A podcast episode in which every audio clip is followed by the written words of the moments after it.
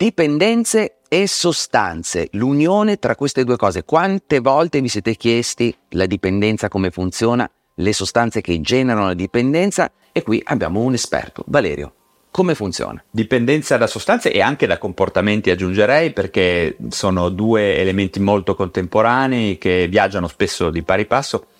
Oggi eh, proporremo un punto di vista un po' diverso alle persone che ci seguono e proveremo a dare una prospettiva anche più moderna al concetto di dipendenza, una prospettiva che in qualche maniera allontana il predominio della sostanza o del comportamento con un potenziale di suscitare dipendenza degli esseri umani e mettere in campo altre due variabili che sono set e setting, come dice eh, Zimberg, eh, l'ideatore, uno psichiatra che ha ideato la famosa metafora, il triangolo di Zimberg, in cui ai tre angoli abbiamo certamente la sostanza, la sostanza che genera che ha la potenzialità di generare dipendenza, ma agli altri due angoli abbiamo set e setting, ovvero la persona e il contesto in cui la persona utilizza la sostanza.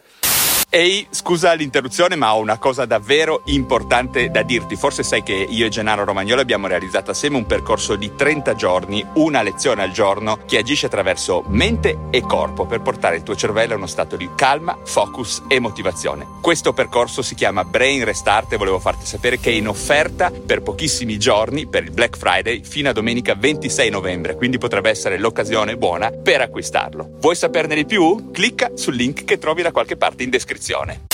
Queste sono due variabili molto importanti. C'è chi sostiene che siano più importanti della sostanza stessa, tant'è che ci sono persone che dipendono alle volte in maniera molto disfunzionale da sostanze che notoriamente hanno un potenziale di dipendenza o di distruttività applicata alla persona magari inferiore. A me viene in mente lo zucchero, ogni tanto parlo del caffè.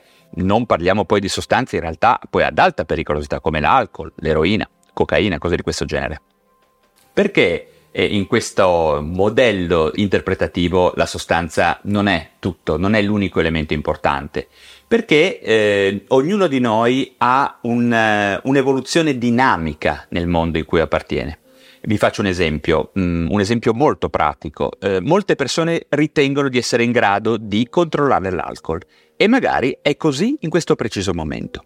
Però l'alcol è una sostanza che ha la capacità di suscitare dipendenza a seconda anche della condizione in cui una persona è, del, del vissuto che una persona sta sperimentando. Quindi basta che magari mi accada qualche stress, qualche trauma attorno, eh, mi lascia la moglie, perdo il lavoro, eh, non so, perdo una persona cara o qualche genere di trauma, ecco lì che tutto cambia e la stessa sostanza che pensavo di controllarla cambia un po' la mia psiche, un po' il mio, chiamiamolo, eh, carico traumatico, cambia magari l'ambiente intorno a me, crisi economica, guerra, cambia qualcosa, bene, ecco che questo triangolo rapidamente si sbilancia e questo punto di equilibrio che magari una persona pensava di aver raggiunto rispetto all'alcol viene subito perso.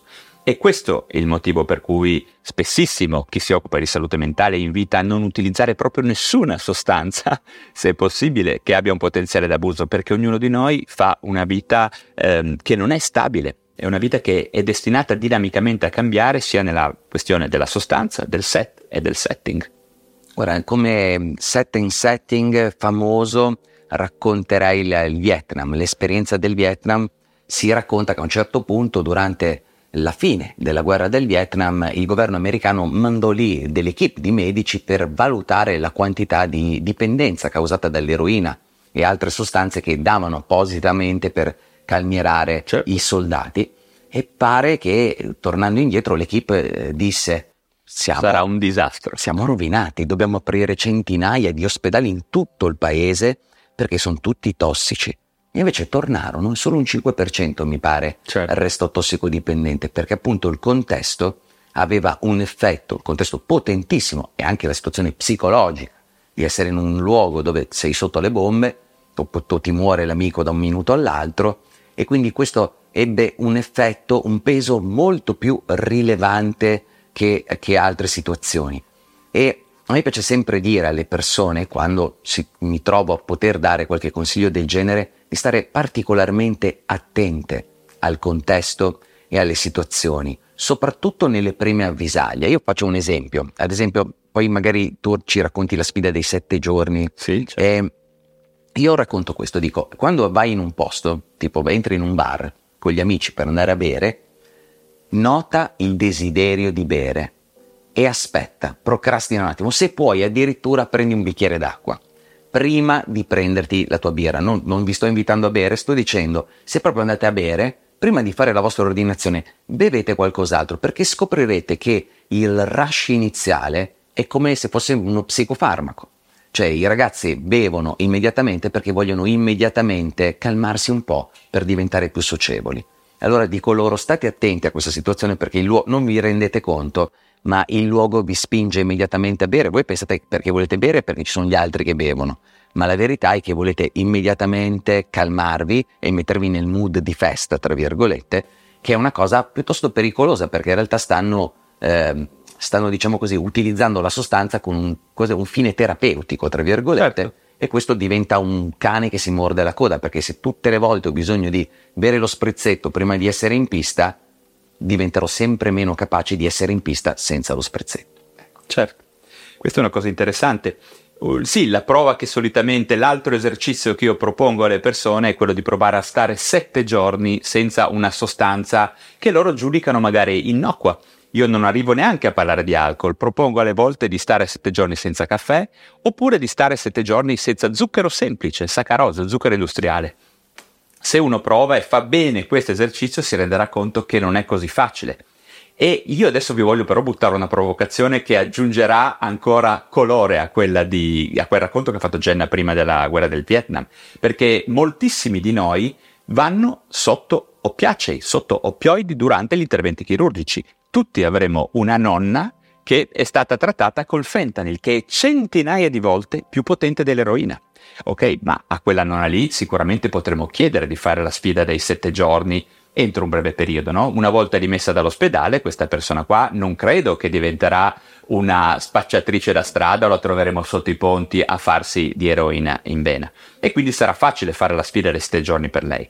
Ma questo stesso fentanyl, se viene usato in altri contesti, chiamiamoli non terapeutici, quindi fuori dall'ospedale, fuori da un intervento, e magari in persone che sono alla ricerca di qualcosa che riempa le loro esistenze dopo un trauma o una serie di eventi stressanti, beh, sarà totalmente diverso. Il fentanyl o l'eroina saranno sempre la stessa sostanza, ma a quel punto lì non riusciranno più a vincere la sfida dei sette giorni perché saranno cambiati il set, il setting, quindi il loro e l'ambiente circostante. Quindi questo è qualcosa da tenere a mente perché ha a che vedere con una visione moderna della dipendenza. Quindi potremmo dire in definitiva che nelle peggiori condizioni tutti potremmo diventare dipendenti e tossici, detto così. Sì, eh, di sicuro è così. Eh, se volessimo stabilire che cosa intendiamo per peggiori condizioni, eh, io porterei un esempio neuroscientifico che cercherò di semplificare al meglio possibile.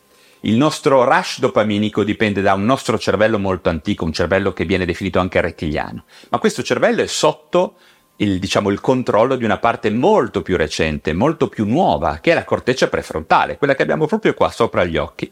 Questa è una corteccia che è molto efficace nel controllare l'impulsività del cervello rettiliano. Senza questa corteccia ci comporteremo tutti come lucertole, come bisce, ok? E, che, e quindi saremo molto predisposti alla dipendenza. Che cos'è che danneggia il controllo prefrontale? Lo stress se noi siamo sottoposti a stress cronico o a trauma, noi siamo ormai certi che questo eh, elemento esistenziale agisce abbassando l'efficacia della corteccia prefrontale nel controllo del nostro cervello rettiliano e quindi siamo più disposti a sviluppare dipendenza. Quindi ormai abbiamo la conoscenza che stress cronico e trauma predispongono le persone a modificare e a sbilanciare questo triangolo e anche persone che sono sicuro perfettamente in controllo rispetto a alcune sostanze non ho dubbi che sia così, ma possono, in una visione dinamica del rapporto con sostanza e ambiente, sbilanciarsi e quindi purtroppo diventare vittima di dipendenze anche gravi. Quindi è un serpente che si mangia la coda, a parte il serpente per il rettiliano, nel senso io ho bisogno della corteccia prefrontale per gestire i miei impulsi, mi drogo o bevo, questo in realtà danneggia questi circuiti del controllo. Certo, quando uno inizia, divento certo, sempre certo. meno capace di controllare i miei impulsi. Certo, questa è la conseguenza poi nel lungo periodo in cui allo stress e al trauma si aggiunge questo elemento. Dunque, curare lo stress, curare i traumi, curare, diciamo così, la nostra, come potremmo dire, il nostro lifestyle in generale può essere utile in generale è un'ottima strategia, è un'ottima strategia essere attenti a come il nostro corpo reagisce delle sostanze, l'esercizio che tu hai fatto prima io credo sia fondamentale da portare avanti, cioè auto-osservarsi nel momento in cui usiamo sostanze con un potenziale d'abuso. Io e Gennaro non siamo vostri padri o vostre madri, assolutamente, vi diamo solo delle informazioni basate sulla scienza e l'auto-osservazione e quindi la vostra esperienza diretta deve essere il primo faro che dovete seguire per cercare di regolarvi rispetto a queste potenziali fonti di danno per voi. Ecco. Se posso aggiungere un pezzettino come tecnica, siate gentili, perché all'inizio andrete al bar, direte adesso prendo una bottiglietta spritz all'aperol, grazie. Andrà sicuramente così, quindi siate gentili perché se non siete gentili in realtà tenderete a nascondere questa consapevolezza di avere questo desiderio improvviso, quindi siate gentili e provate un pochettino a dilazionare, vedrete che questo dilazionamento vi renderà più consapevoli e vi aiuterà anche a gestire meglio anche altre parti della vostra vita. Ottimo consiglio. Allora, che ne dite? Vi interessano queste questioni, tutti questi temi? Nel caso che tutta questa informazione che stiamo condividendo con voi sia di vostro interesse e vi piacciono, iscrivetevi istantaneamente al corso gratuito Mind Fitness che abbiamo realizzato io e il dottor Gennaro Romagnoli per voi, trovate il link qua sotto e subito dopo iscrivetevi al canale YouTube del dottor Gennaro Romagnoli.